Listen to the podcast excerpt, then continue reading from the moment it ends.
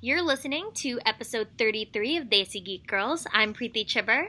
And I'm Swapna Krishna, and we are recording on Monday, April 29th, 2019. It has not been long since our last episode. I know. This is so weird. I know. It's so nice. We went like 2 months without recording, and now it's like 2 in 2 weeks. So it's a good thing. It's such a good time to be a nerd right now.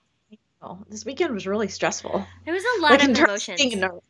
There was a lot going on this weekend. Like lots of feelings, lots of crying. So we're gonna get to the big stuff, but very, very first some really. This is kind of a special episode. It's not gonna be as long as usual. I don't think. Also because we only took 2 weeks to record again, so we don't have 800 things to talk about. Yes. But so last night was not just the Battle of Winterfell. It was the premiere of The Red Line on CBS, which is a television show that my brother, Vinny Chibber, is in. And yes! So... Everyone please tweet Preeti about how hot her brother is. I don't like that. Don't tag me. Don't tag me in those tweets. I hate it. It's uncomfortable and weird. So, The Red Line, which is really exciting because it's produced by Ava DuVernay and Greg Berlanti. And it's a really intense show that I would not expect CBS to have because it's about a gay couple, a white guy who's a teacher played by Noah Wiley, who is so handsome, and his husband, who is a black doctor who is shot and killed by a police officer in the first episode. And it's kind of how this death has effects on the Chicago community. And Vinny plays a... teacher, an English teacher at the same high school where Noah Wiley's character teaches, and kind of they're friends. He has his daughter in his classroom and all of these things. And it was really, the first 2 episodes which aired last night were really strong.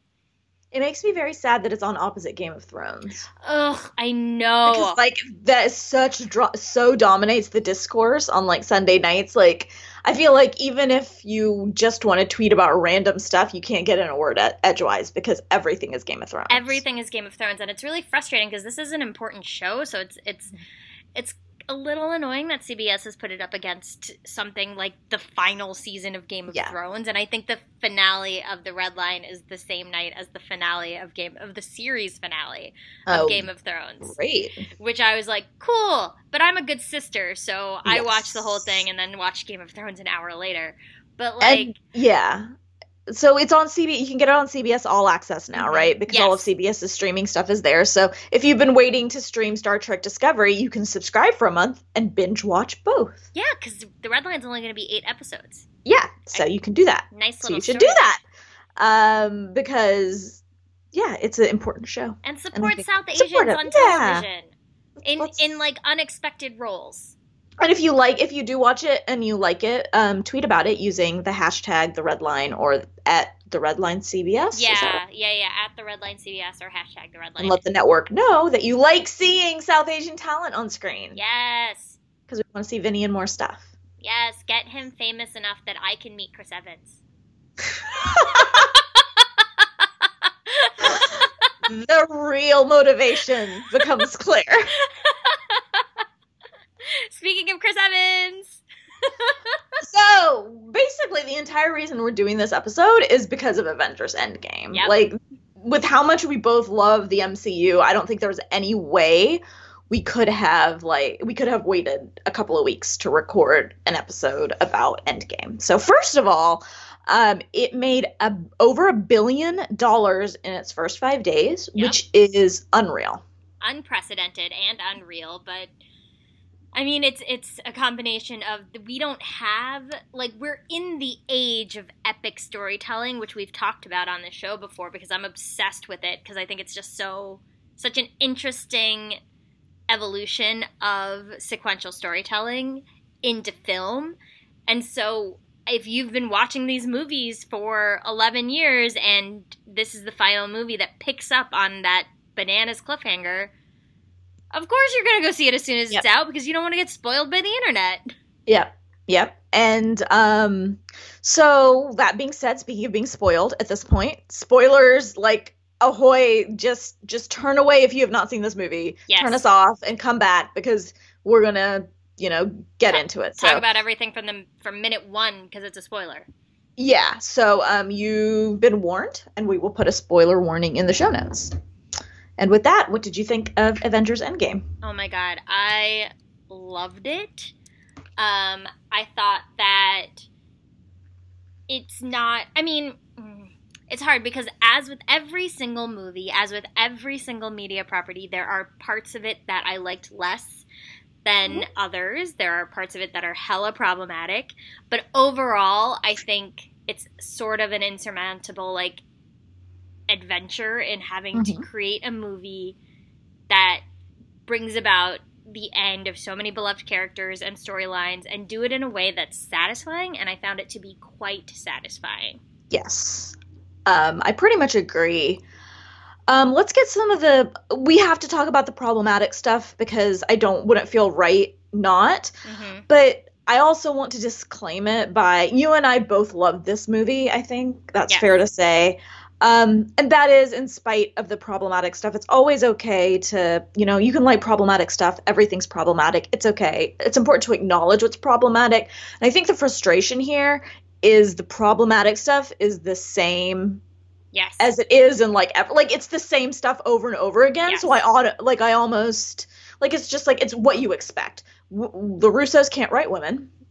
Although I realize that I don't think they wrote this movie. Oh, they didn't. But they don't have a good track record with women, and that is so we are unsurprised. That happens in this movie. There is quote unquote gay representation that's super dumb.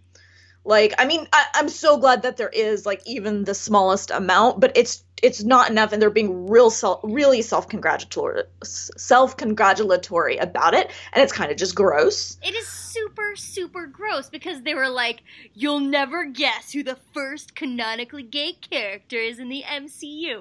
Yeah, you can't guess, because the character doesn't have a name. So that's really frustrating. There is some, and I think we'll probably dig into this more later, so I'll just mention it, but the body shaming stuff with Thor, that the stuff that was intended to just be being making fun of him, it was gross. Yes. I'm sure there's more. There's more. Those are the three big representational issues I think with this film, and in a film that is set in 2020, well, between 2018 and 2023, and is released in 2019, is just unacceptable. Yes. Yeah. And so all of that being said, this movie to me was kind of the intention. Part of the thing is the intention of this movie to me, and I might be right, I might be wrong, was to wrap up these first 11 years of the MCU, which has primarily been dominated by Cap and Tony. Yes, I agree. That was the intention. The intention was not to feature Captain Marvel, because that was a disappointment for me. She shows up really late in the game, and I understand why, because she's so powerful, you have to sideline her. But she shows up late in the game and then doesn't do anything. Yeah. And that was frustrating. But that being said, I understand that the storytelling point of this, whether I agree with it or not, and I don't really agree with it, but the storytelling point of it was not to tell a story about her or featuring her. It was Cap and Tony. And that's the way the MCU ensemble movies have always been. Yes. And they sort of wrote themselves into a corner with Captain Marvel, because they had to give us her movie first. And they had already said she's the most powerful character in the MCU. So when we get Captain Marvel, which is already kind of frustrating in that it's set in the 90s, so it's set before everything, and it kind of cuts through the tension of Infinity War a little bit. They don't have another option but to sideline her. Yes. In Endgame, because she would just win. But then at the flip side of that is when she finally does show up, she has a really cool entrance scene. Mm-hmm. Her taking down that ship was really cool. But then, for example, Thor was able to go up against Thanos one-on-one and almost very close to beating him when he had all the Infinity Stones. And Captain Marvel couldn't take him when he didn't have any. Well, no, she did. She did. She was fighting him, and he had the gauntlet on, and she's pulling his finger He did have the gauntlet, but she still wasn't able to take him. If Thor was able to take him. But I think the difference is that with Captain Marvel, the moment we got, and this is going to be, I've seen the movie twice, I should mention. Yeah, I've only seen it once. And there's a lot happening, and I got more out of it the second time in terms of actual moments, I think, because the first time I was just crying a lot. But there's a moment she's fighting him and she's pulling his fist apart so he can't make the fist to snap. And I actually really love this moment. He dead tank punches her. I remember that. And she doesn't flinch. She just stares at him with and what? So then he has to pull the power stone, I think it's the power stone, off the gauntlet and keep that in his fist. And that's the only way he's able to punch her because she's so strong. Whereas with Thor, he has the two hammers and lightning, and it's before Thanos has the gauntlet on his fist. Like, the minute Thanos gets that gauntlet on his fist, Carol is the only one who's able to go up against him. It's just, she couldn't be the hero. Like, narratively, there was no way they could let her be the one to do it. Right. And she's just too powerful is, the bottom line. Like, that is going to be an issue, I think, going forward. But, okay, so should we just kind of go through it? Yeah. Okay, so we start out. I was talking to you about this earlier today on GChat, but there were so many theories, myself included, about how they were going to, undo the events in Infinity War. And they were so complicated, like Doctor Strange set up a time loop with the time stone, and they were so good. I feel like nobody, and this includes me, nobody thought, oh, well, why don't they just go get the Infinity Stones and undo it? No, because why would we think that? It's so simple and so logical. That makes sense. The Infinity Stones did this. They can undo it. And of course, it becomes complicated by the fact that Thanos destroys them. But even then, it's still going back in time to get the Infinity Stones. Why wouldn't they? I mean, I do think a lot of people were like, time travel has to be involved, especially after Ant-Man and the Wasp came out and the Quantum Realm and all of those things. And I think even I, ages ago, when I first got the email, I just remembered this actually, when I first got the email about potentially working on the Spider-Man Far From Home book, and I'm not going to say anything about Spider-Man Far From Home, but what I will say is that I misread the title of the book.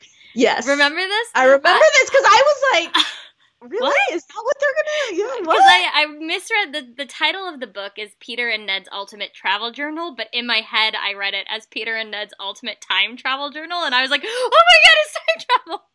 And I was like, is it? I was like, right answer, wrong journey to get there, though.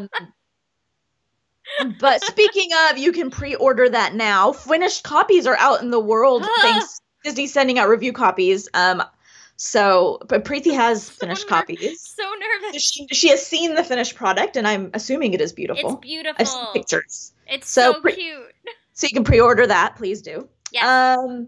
Okay, anyways, but, so they all kind of, the first part, just, it moves really fast, and I appreciated that, it gets off the ground, they get in the ship, they're going to space, Yeah, so this movie's over 3 hours long, and what I really liked about it is that each hour felt super distinct, but still connected, so the first hour is, time heist, second hour is, space opera, third hour, epic battle. So, the whole time heist situation, I think, is, so fun and so, classic comic booky in a really great way. Yeah. They were just, I think it was smart of them to have Ant-Man in the mix because they needed this, kind of, to alleviate the mourning. Yeah, and he's just Paul Rudd. I know people can say a lot about Ant-Man, but I think he fits really well in these ensemble films for that reason. Just because he's so, thanks for thinking of me. Thanks for thinking of me. I know, he's just so happy to be there, to be part of the crowd. I know, and everyone, the movie opens, of course, and I love the unexpected way that we got our moment of emotional catharsis of Thor beheading Thanos in the first, 20 minutes. And so then fast forwarding 5 years into the future to see how these heroes are not healing from the pain of the loss, right? Of how all of them are still like deeply impacted by their failure and by all these things that you needed Ant-Man who had been stuck in the quantum realm for 5 hours. Yes, he was a perfect vehicle to tell that story. Mm-hmm. Like he comes in and is like, I'm going to come at this from the perspective of someone who's not been sad for 5 years. Who thought, like, you know, I woke up, you know, it's been just a few hours and then everything's different. Everything's changed. There's a lot. There's a lot to be said. I liked his character, especially. I've always liked his character. I even liked the first Ant. Like, how can you not? That's fun. Like, they're fun. I like those films, and I just really liked that the way they used his character in this movie, and the way of all people he shows up as like the Great Hope. Yes, he comes out. It's him. It's so random. But, like, he comes out with the time heist idea, and when everybody tells him it's terrible, and it could very easily go very wrong. I mean, okay, let's talk about Professor Hulk for a second. Oh my God. What a great reveal. What? Yeah, I loved it. I loved, like, him, like, just the ease with which, first of all, the CGI and including as much Mark Ruffalo as they did into the face of Hulk was really nice. And so getting to see, like, big old green Ruffalo with his, like, specs and his cardigans and his, like, kind of like uncomfortable position of having to be the Tony when Tony's not there, but in this big green body. Like, I thought it was such a smart and compelling move for the character. I'm jumping ahead a little bit. I laughed so hard when he was trying to act like the Hulk. When he went back in time, it was just like smash. Sure. Like, oh my God. Especially when I thought they ill-used Banner in the last movie in Endgame. He became kind of just the nervous comic relief, it was just a running gag that didn't quite work for me in Endgame. So, like, this was such a better use of his character, and I was so glad to see it. Like, he was still able to be funny, which was nice. Yes, and I absolutely loved Black Widow as kind of the person that's, like, holding this team together with, like, everything she had. Like, it's sheer force of will that she's holding this all together. Mm-hmm. And I love that for her because she went from being this, like, lone, like, her journey in the MCU has been really good. It started strong, and then they cut her off, kind of, they kind of cut her off at the knee by not giving her her own movie back in 2013, as they should have. And so I think they found a way to make her position in the team, in Endgame, make so much sense, which is why I'm extra angry about how they handled her end. It was so absurd and unnecessary to kill her off, because think about the arc we could have gotten out of this person who has lost everything and wants to be the leader and wants to be the glue and needs to be there when Steve can't be there.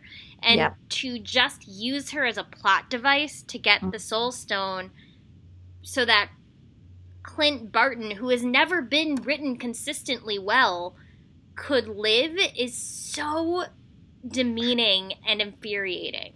And especially because, like, Clint apparently spent his the 5 years he was gone killing people of color, because that's, I guess, and, like, it's just, like, his character was so, like, the fact that it would have made it so much more poignant, They did, okay, here's my thing. They did not need to kill Black Widow. No. They did not need to kill her to make her interesting or meaningful. Same. Agreed. She was interesting and meaningful on her own terms, and she had, like, just with the grit with which she pulled this team back up. Like, I admire it so much. Like, she's never...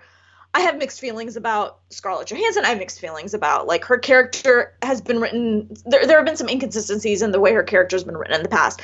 But she is what we had for so long. Yes, and all we had. And so then to take a team And we'll put links in the show notes because I wrote about Black Widow's arc. Preeti wrote a really, really good piece about this. And Captain America's arc, so we'll put them both in the show notes. But they had this team of 10 characters basically from the get-go in Endgame. And mm-hmm. only Widow and Nebula were the only women on the team. So 20% of that team was women. They killed off 50% of the women on the team. Mm-hmm. halfway into the movie. And when you think of it like that, it's gross when it was just a beat that could have become an empowered moment, but then turned into like, oh, I already watched Gamora die for the Soul Stone, and now I get to watch Black Widow die. And they tried to make it empowering because she chose this. Right. But it's not empowering because she did it so she would have meaning, and what would have been a lot more empowering is Clint being like, you have a place here. Yes. Like, let me do this. You don't need to redeem yourself. You don't need to clear the red in your ledger. Like, you've already done that. Yes. Let me do this because I have done so many terrible things. And then let him die, not just make him say it. Like, it felt like lip service to have him say it and then have him be the one to live. Like, we're going to recognize that he spent the first hour killing people as a vigilante, but we're not going to actually have him sacrifice anything for it. Yeah. So that was a little frustrating. All that to say, Widow's arc prior to that and her place at the beginning of the film is really strong. Rude. Yeah. I like that she was, because she is in some way she's the last, like what I liked about this movie is it felt very real in terms of the way these people responded, but it's not the way I would have expected, if that makes sense. No, totally. Like, Cap running a support group. Widow leading the team, like Thor, who we'll get to in a second, like just like dealing in the throes of like PTSD and depression. Mm-hmm. It's not the way I would, like Rocket and Nebula, there's just this. Not what I would expect. Well, there's something that makes this film so strong, I think, is that all the characters became very human and became very relatable, because I think grief is something that we can all understand, and so there are these small, really touching moments between everybody, like Rocket and Nebula holding hands when she and Tony finally show up, because Carol saves them, and just little beats like that really worked. Mm-hmm. Cap's entry at the beginning of, like you said, doing the survivors support group was really interesting, because he's always been the, like, I could do this all day. I could get up. I can fight. And I'll fight forever. He's just done. And he's done. And he thinks there are no more options because he knows he can't move on, but he doesn't know what to do because he thinks he has to. And so it's Chris. I'm like, which Chris is it? Chris Evans. Chris Evans does better work than I think we've ever seen from him in this movie. I think movie. They all do. Yeah. I think this movie brings out the best in Tony, too. Oh, for sure. Which this is the, like, Tony really, like, he goes on a journey in this movie, and a very believable one. Mm-hmm. I actually really like that scene at the beginning where he's yelling at Cap, because, like... So good. And I'm not one who usually likes discourse or discord within a team. But in this case, I really liked it because it showed how traumatized he was. Mm-hmm. Like, it just showed, like, how just traumatized he was. And it made Tony's reaction later more believable, because you had to have him resisting the idea for a while, and it made that very believable. Mm-hmm. Well, really quickly about Tony, I just want to mention that Robert Downey Jr., who has arguably kind of been phoning it in with Tony Stark for a few years, he just kind of pops in, does his thing, like, leaves, and then does, like, like this in the helmet. Yeah, like we get it, Robert Downey Jr. is an incredible actor. Like, he is I'm Oscar nominated and winning. I think it's been a long time, but I'm pretty sure he won for Chaplin, I think. And he really gets to act in this film, like in a way that I think the movies haven't necessarily given Tony the opportunity to do, to have this like very wide arc of emotions and reactions. And like you said, that trauma scene is so good because you believe it wholeheartedly. How, unlike some other times, like where I question Tony's reactions to things, and this time I'm like, this 100% is what this man would be doing and how he would react. Like when he rips the thing off his chest and puts it in Cap's hands, like I was like, like I know. Oh my God. Like my heart stopped for him for a second. Like just so believable and strong in the role. And especially as compared to like Civil War, where like it's really easy. It's just really easy to hate Tony after that movie. And this kind of brings him back, and it makes his sacrifice at the end, because he is honestly the last person you expect to be sacrificing himself. You know, like it's just this. That's not his style. That's Cap's MO. Cap's MO is self-sacrifice. Let's talk about Thor. Okay. So there's been a lot of discourse around this, and I'm going to preface this with saying I am not a person to talk about fat representation, because I have a very, I am like, my body is what society conforms to society's standards of what is pretty, I guess. I don't know how better to put that, but like, I cannot speak to that. I cannot personally speak to that, and I cannot personally speak to views of depression or PTSD.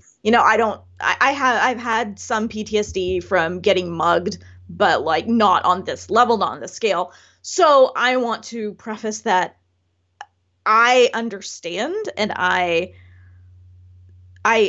like there was definitely, when he was introduced, that was played for laughs, and that was gross. I mean, I think this is the thing with Thor, is that there is the potential here, in the same way that they handled Cap and Tony's stories and their trauma and their arcs with such grace, and that their pain was never used for a laugh, that Thor had the potential to be a really important storyline about someone who is going, a god, someone who is supposed to be the strongest Avenger, the most powerful, who has lost everything. Like, going into Infinity War, Thor has lost his home, his family. He loses every single thing, and then he fails at any hope of stopping the thing that, did that.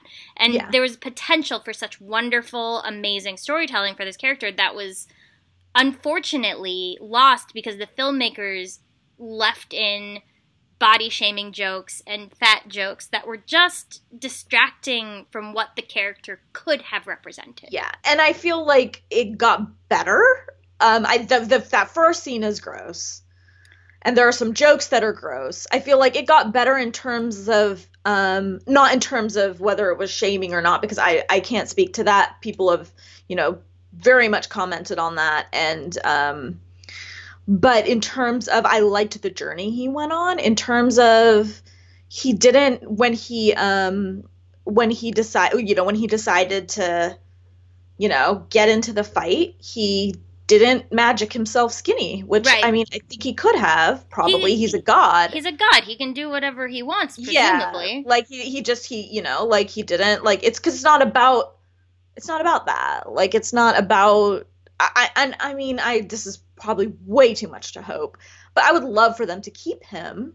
Yes, keep him this size, keep him with like big burly Thor. But it's just, you made this point when we were chatting earlier with another friend of ours who didn't like the movie, that it's a failure on the part of the filmmakers if the reaction to the story is based on audience viewership and not what they wanted to get across. I'm not saying because that my theater, the theater I saw it in, laughed at that initial Thor scene. Like when you first see him, and his body's very changed, they laughed. But after that, there are no laughs. Like nobody was laughing at Thor for being big. Like no one was laughing at that. And so I didn't see the story. Like I was like, oh, that's gross. I wish they hadn't played it that way at the beginning. But the story actually is not bad, and her theater apparently laughed every single time he was on the screen. Which is horrible. Because the character goes through something very relatable, I think, to a lot of people. Yeah. In that just complete sacrifice of your normal day-to-day and kind of isolating yourself and all these things. And I think that's where they failed. So I think it's just unfortunate that this had the potential to be something quite revolutionary in a superhero film, and they just wrote in too many jokes that undercut what could have been, which makes me feel like their intention, they didn't have a clear idea on what their intention was. Like they wanted to, unfortunately, like, have Thor be this person and let him be this person and have it be the journey of, like, you're not who you are or who you're supposed to be. You have to figure out who you're supposed to be, whatever it was. But by having, you know, like the talk with his mother with Frigga could have been so good, but then she says, eat a salad. And you're like, why did you have to do that? It's like, you know, like Robert Downey Jr. is like, you're in no shape to... And he doesn't mean physically. No. He means emotionally. Yeah, emotionally and mentally. But then Don Cheadle makes that cheese whiz joke, and it's just like, come on, like, either you're trying to do something serious or you're being gross and playing this for laughs. Exactly, and because I think that it's important that people are feeling empowered. I think it's important that people see Big Thor on the battlefield in his glory with his, like, giant braided beard and all of those things, like, in his, like, burliness, and I love that people are seeing that and feeling empowered by it, but it doesn't what's the word, you shouldn't have to like excuse away terrible, cheap, gross jokes in order to see yourself represented on screen. Exactly. That's just not a place we should be at, and that is frustrating and disappointing, and I just wish that hadn't been there, because it could have been such a good story. It could have been great. And so, you know, disappointed in Thor and Nat's handling. Yes. But that being said, there's a good article that you sent, I don't know if you sent it to me or you just tweeted it and I clicked on it, about kind of the duality of the way Thor was portrayed. And we'll put that in the show notes, because I feel like that did kind of... That one was good. The Vanity Fair piece. Yes. That Joanna Robinson wrote, I think. Yeah. And then there was another piece, actually, I read this morning, and we'll include that too, because it's kind of the other side of things of, I'm sorry, the writer's name is escaping me, but basically being like, the reason this is so bad is in context of the way fat people have been represented for ages, because it's not doing anything to alleviate that, really. It's not really taking those steps. It's saying, okay, well, you can be big, but people are still going to make fun of you for it, which is just not... Like, okay, you could be big, but you still have to suffer these cheap jokes that's not progress. No, not progress. No. So... You know, that could have been better. But as with every movie, like, we're going to find things we like and find things we don't. Yeah, and I feel like it's important to talk about these things we don't, because we want them to do better. And they need to do better. And so I think it's important to talk about this. Yes. Okay. So speaking of things we loved, let's talk about Cap. Okay, no, actually, just really quick, because we talked about Frigga. Can I just say my love for the Thor, The Dark World has been redeemed, because you kind of have to watch that movie before you watch this one. And it is like, I wanted to scream in the theater when I was like, yes! Yes! I like that we were both really validated by this film with our ridiculous wants. Like, you with Thor, The Dark World, me with Old Man Cap. Because everyone told me I was ridiculous for wanting Old Man Cap in these films. I didn't think you were ridiculous. I just thought it was never going to happen. Never going to happen. Ha ha ha! Who has the last laugh now? Such a good... I really just, like we were saying before, the unexpectedness of this movie.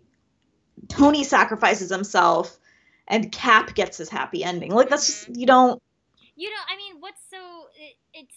I appreciate the way that they built the tension around the two of them, because really I spent almost the entire standoff between Cap and Thanos, like, ready. I was ready for Cap to die and for Tony to take up the mantle, right? Like, I think everyone in the audience, we were all like on the edge of our seats the minute he goes down and Thanos breaks the shield and Cap gets back up and he buckles it to his wrist. And I was like, oh, Jesus. He's good. We're done. This is it. We're going to say goodbye to Captain America, and I am going to faint in this chair. Yeah. Like, they built that tension so well, so then when the portals open, it truly was like both times I saw it, the entire audience cheered. When I started crying. They come in that scene. Like, the minute T'Challa and Okoye and Shuri walk through the portal, when Sam starts on his comm, like, on your left, like... I was just like, what? Like, it's such a great crossover comic moment. Yeah, it's like the moment that you open a comic book and you get the full, like, you open this like comic and you know it's a big crossover and you get that full 2-page spread. Do you know what I'm talking about? Yes. Every single character that you want to see in this comic book. It's there. And it was that on the screen, and I didn't think that was possible, honestly. I know. To get that feeling from this movie. They like earned it in a way because Cap's story, you know, you start with him like downbeaten, like just downtrodden, whatever, and then slowly that hope starts to build.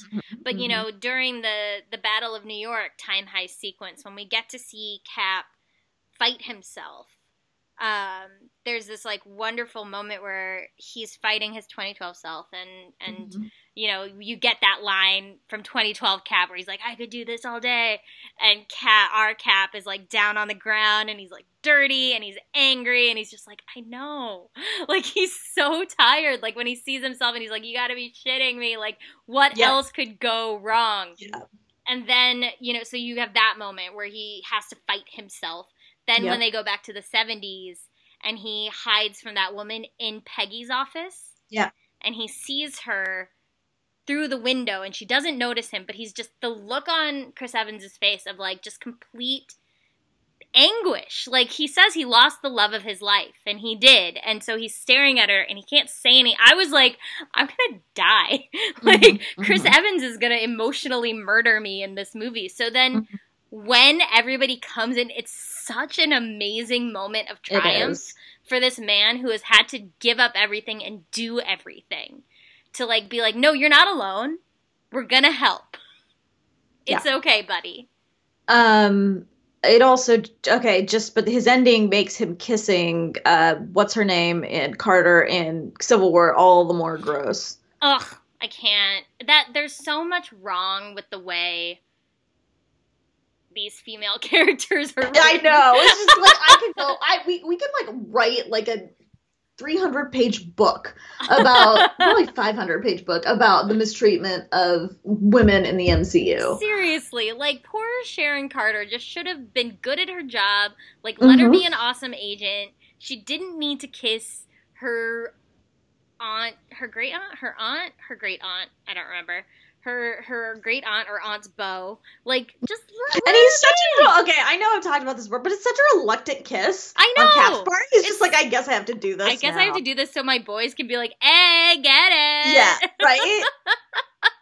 Like, so unnecessary, because Peggy is the love of his life. And like, that's okay. We get to see him get the love of his life. So like that moment on the battlefield where he says, Avengers assemble, is like such a like catharsis, and like it's 11 years in the making. It just felt so good. It did. It was good. I have a, like, as you can see by this discussion, I had a lot of issues with this movie, but I will say I loved it. I thought it was satisfying in a way that I didn't think these 11 years of storytelling, like, I don't think it could come to a satisfying conclusion, and I think it was satisfying for me. If you're focusing on it being a Tony Cap story, which I have accepted the MC. Part of my thing is kind of like, when I'm not like Captain Marvel, like, should have had a bigger role, or, but, like, because I don't expect that. Like, I don't expect women to be treated well in the MCU right now. Like, hopefully the next phase, we're going to get a lot of women and a lot of people of color, and that's going to be amazing. But I don't expect this to be good to women. And maybe that's too accepting on my part. And it's not that I accept it. It's just I like enjoying things, and I'm not going to enjoy it if I'm constantly like, but, right. And I think that's fair. Like, we engage with media how we want to engage with it. And like, it was enough for me that this movie gave me scenes of Captain America's journey that I wanted to see. You know, I love the moment, like, obviously I love when Spider-Man comes back onto the battle and like, that was such a wonderful scene for me. But I love the moment that, like, Spidey is like, oh my god, and Cap's like, Queens! And is just like, I'm gonna help you, don't worry. Yeah. Like, that was a really nice moment. There were just a lot of really really nice moments. Yeah, like, you know, Peter meeting Captain Marvel was great. And the women, all the women coming together on that battle, obviously we want more and we want longer and we want, but it still was an empowering image. I wish they'd done something. Yes, I agree. Like, there was, like, it was an image to have the girl power image. Yes. Okay, when I was watching in theaters, I was like, hell yeah. But, like, reflecting on it, like, yeah, it was an empowering image to have an empowering image, not empowering because they actually did something, and yes. I don't like that. Agreed. There's too much of that with the Russos. Like, it's the same thing about having the gay character. Like, there's nothing, like, they don't understand, it's very clear they don't understand what representation is and what it's supposed to do. Yes. And I hope that the people in charge, do we know who's in charge of the next phase? I mean, in terms of... in charge. Like, you know what I mean? Like, Joss Whedon did kind of the first part, and then the Russos. Did I dream that the Russos got hired for another Marvel movie? Did I make that up? Oh my god, I think I dreamed that the Russos got hired for another Marvel movie. Well, okay, to be fair, I've been having stress dreams about Avengers and Game of Thrones for a week, so... I'm just looking it up because now I'm like, did I read it? Or did I don't remember that, but I've also been really avoiding anything... Marvel related because I was... Oh my god! No, I dreamed it. Okay. Because I was gonna say I don't think they did. I feel like I would have heard that. I can't believe I had a nightmare about the Russos continuing their career in the MCU. Oh god, that's funny. But that means so now we don't know who's... No, we don't know. We know that it'll have. It's gonna be from Lou Despacito. Kevin Feige and Victoria Alonso, who are the three producers who have been around since Iron Man. And Victoria Alonso, who people don't really talk about very much, is a gay Argentinian-born immigrant. And she is very vocal about the need for representation in Marvel films. So I don't know, and we don't know how much power people have. I mean, just the slate that they've announced so far is more diverse. Yes. You know, so... The Eternal, Shang-Chi, like, all these things. So, not that I am putting... I mean, more diverse is not hard when you've had, like, 85 films about white men and one film about a black person and one film about a woman. Yeah. So, it's not hard to get more diverse than that. Like, I mean, could just do it by accident, but... I do think it was funny to watch this movie and be like, oh, right. Like, after Black Panther and after even Thor with Taika's influence and Spider-Man Homecoming, when you get to see what the school, like a school that looks like an actual American school. It's just like, to like go back to Endgame and kind of have to be forced to revisit what the MCU used to look like was really kind of a little difficult to stomach when you're like, oh, right. Like, we are getting, there's there was a lot of white dudes. Lots of straight white men hanging out here. Yeah. So, that was interesting. An interesting experience to rewind and revisit all of that. But I'm hopeful, though, you know, for the, like, maybe that's naive. But, like, I do hope that, you know, it'll get better from here. We didn't really talk about Thanos as a villain in this movie, which I thought it was really interesting how they handled Thanos in Infinity War versus Thanos in Endgame, because they are, to Josh Brolin's credit, like, drastically different versions of the same character, which I thought was really smart. Yeah. Because it easily could have been like, ugh, seriously? Like, really? You gonna brood some more, Thanos? Great. Like, this Thanos was kind of like comic book, like, like just like megamaniacal, like, you know, this guy was evil. Like, there's no like, yes, greater purpose, but it's also, it felt more about his own ego than it felt about his grand purpose as it did in Infinity War. And so his, and Nebula.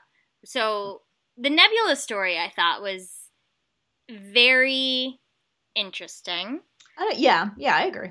Where I still feel she was done such a disservice in Infinity War. Like, Infinity War, the more I think about it, the less I like it as a film because of the sequence where they almost have Thanos and then Peter Quill messes it up. And I just fast-forward that scene. It kills me because that moment should have been Nebula's. Like, Nebula's relationship to Gamora was always more important than Peter's relationship with Gamora in the Guardians movies.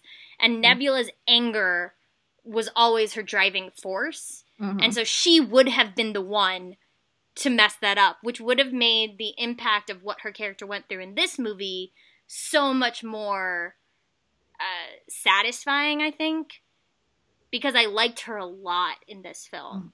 Like, I did too. Right? Like, I liked her writing a lot. I have feelings about her killing her past self. That I haven't come to terms with yet. So I agree. Like, I don't know what to say about it. I don't have anything smart to say about it, so I'm not going to say anything right now. But I'm just not sure.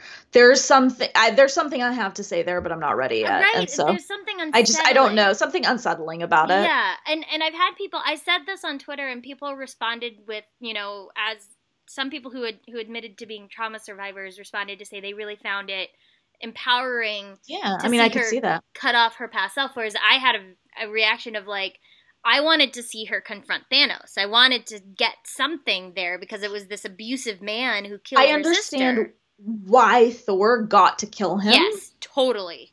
But I would have liked it to be Nebula. Do you know what I mean? Yes, I would have liked some sort of recognition. Not that Thanos would ever recognize that he was abusive, but some sort of confrontation, I guess, between Nebula and Thanos in a way that was satisfying for a character who has been angry for so long. Yeah.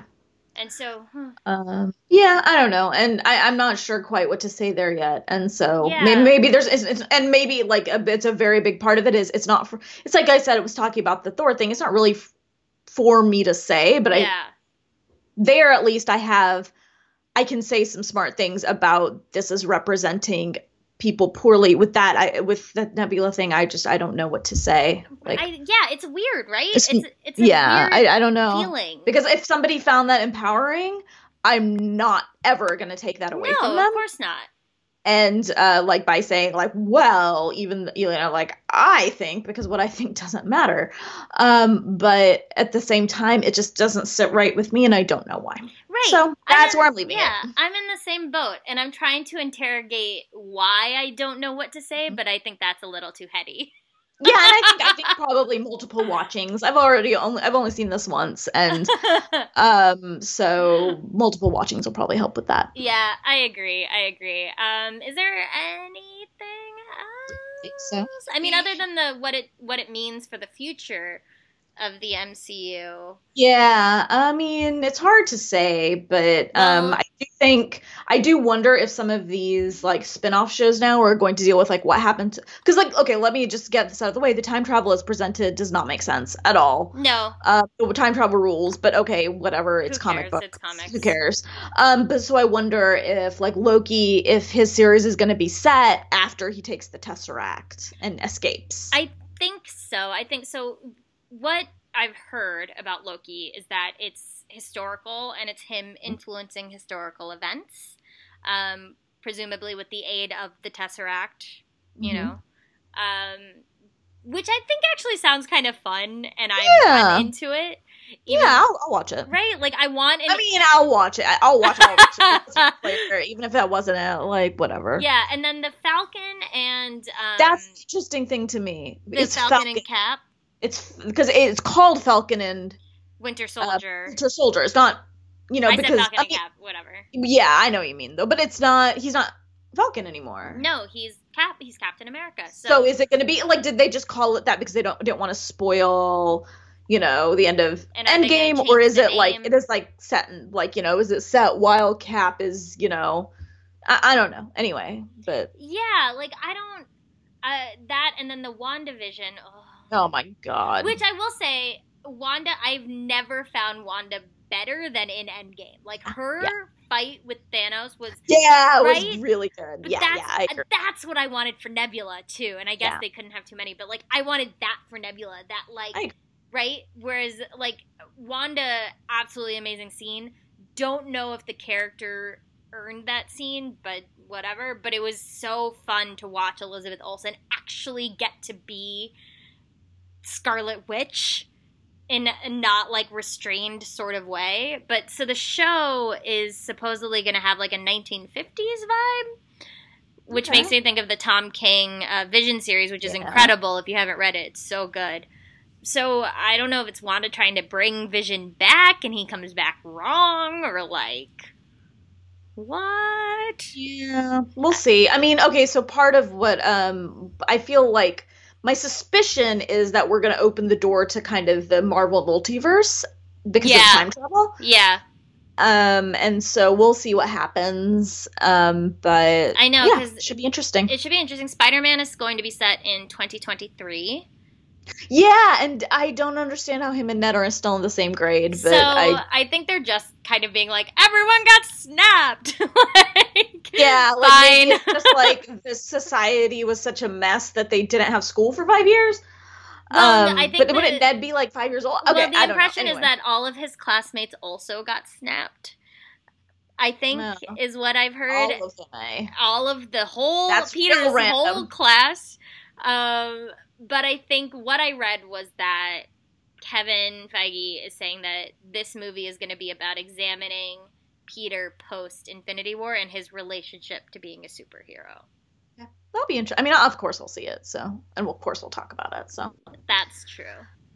Okay, should we, I was like, this is going to be a short episode. Here we are, 50 minutes in. Just kidding. Okay, we're going to talk really quick about this week's Game of Thrones, just because. Oh, God, right, I forgot. Yeah, we've been talking about, I don't think there's a lot to say, right, but just Preeti and I have been watching it and texting each other a lot. The Battle of Winterfell was, if you haven't watched it yet, don't. Listen to this and consider yourself warned. Mm-hmm. And yeah, it was hard to see, and not because it was gruesome. It was quite literally really hard to see. In the dark, and I had a light on because zombies are not my thing, but I had to turn off the light, and still I was like, I don't know if that was like a rib cage or a character I know, or like, I don't know what is going, like. And part of it, I feel like, was intentional, like the flying around dragon stuff. You weren't supposed to know what was going on. That was supposed to give you. And maybe the stuff on the ground was intentional, but it was so poorly lit that it was just, it just took away from the entire thing. Yeah, because I was like, I can't tell if you're a zombie or a person. Like, I can't tell what's going on. And then mostly I want to, the biggest thing I want to talk about, first of all, like, yes, that moment with Arya was incredible and surprising and impactful.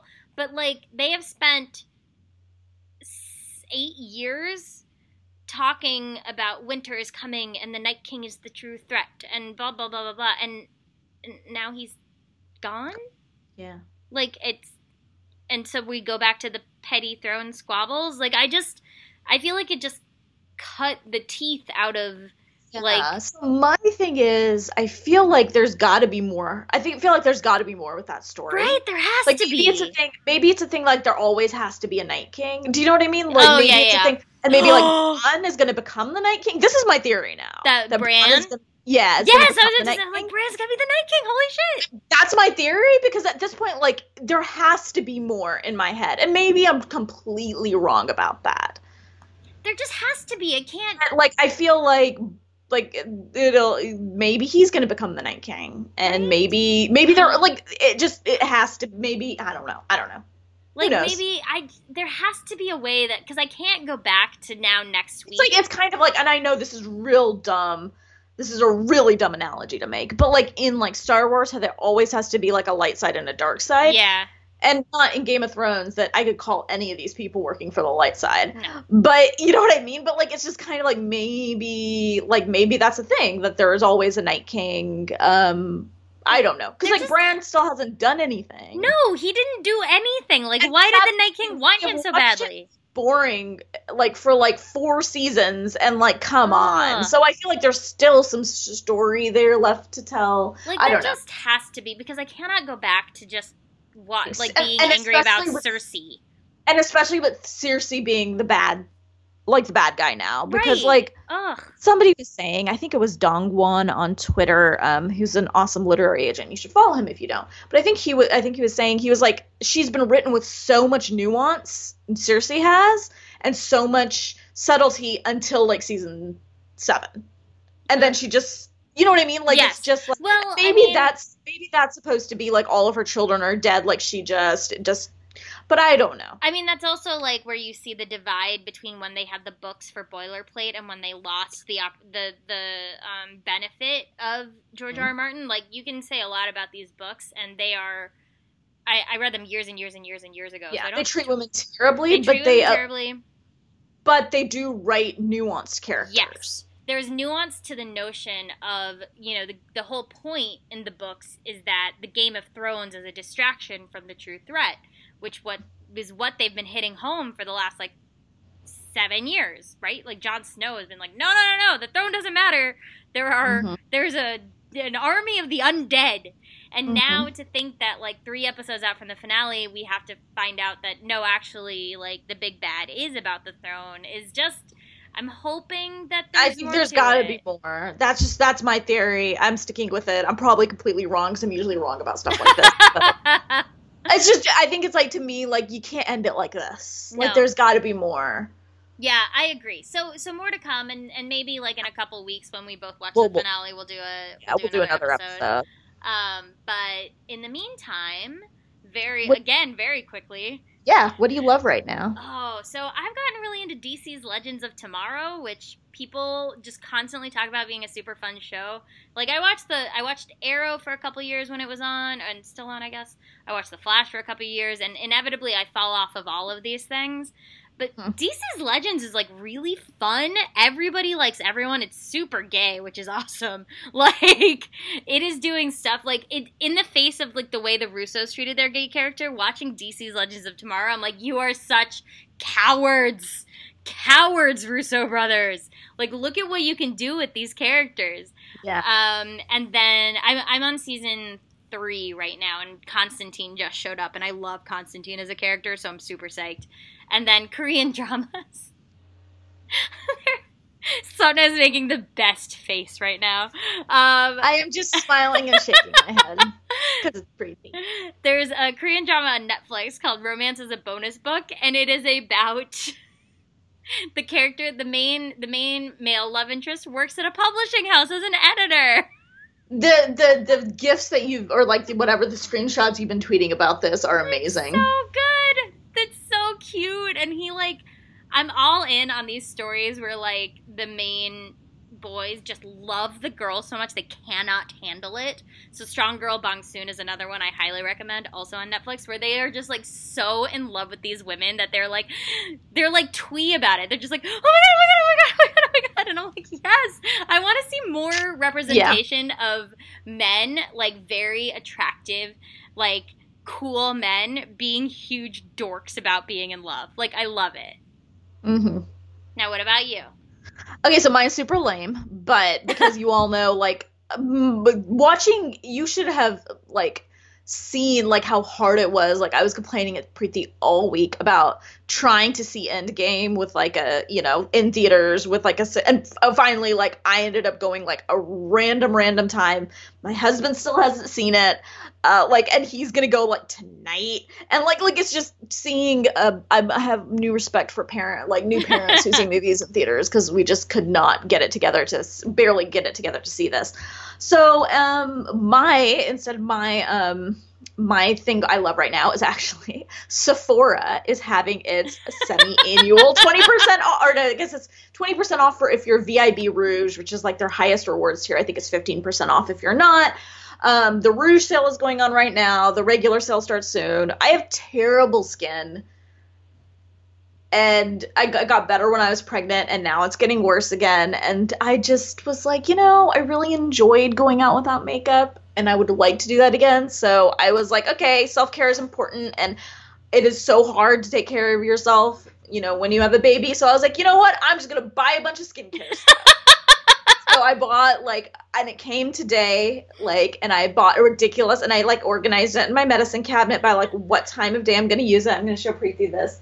I have it written down, like, when I'm going to use what, because, like, I bought, like, essences, and, I mean, I do use toner, but I bought, like, toners for different ones for morning and night, and essences and serums, and it's like, I'm like, I have to have a flow chart to, like, keep track of how I'm going to use this stuff, but anyway, I don't know, it was just, I needed it, and so this is the thing I love right now. I love it. I needed it as in, like, my soul needed it, not like I actually need this person.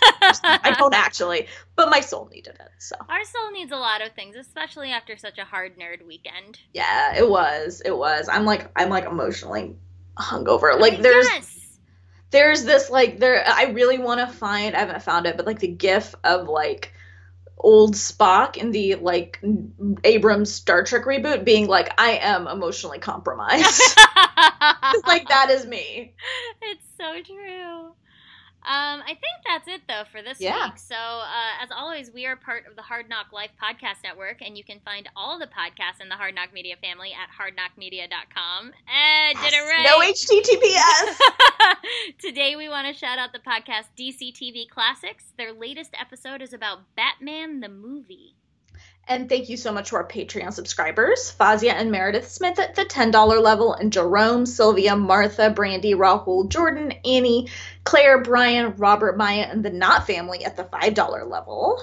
You can find us on Twitter at Desi Geek Girls, and I am at Run With Skizzers. And I am at S. Krishna.